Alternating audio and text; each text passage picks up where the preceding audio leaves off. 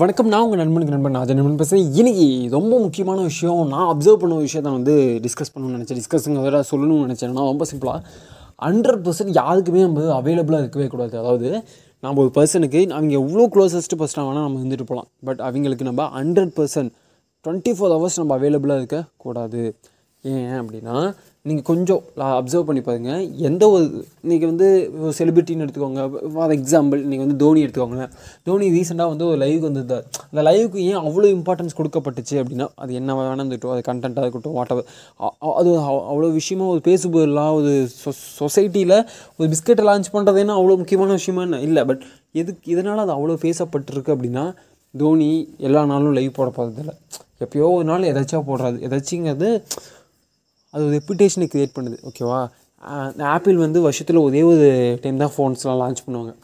அது மொக்கையாக கூட வந்துட்டு போயிடலாம். பட்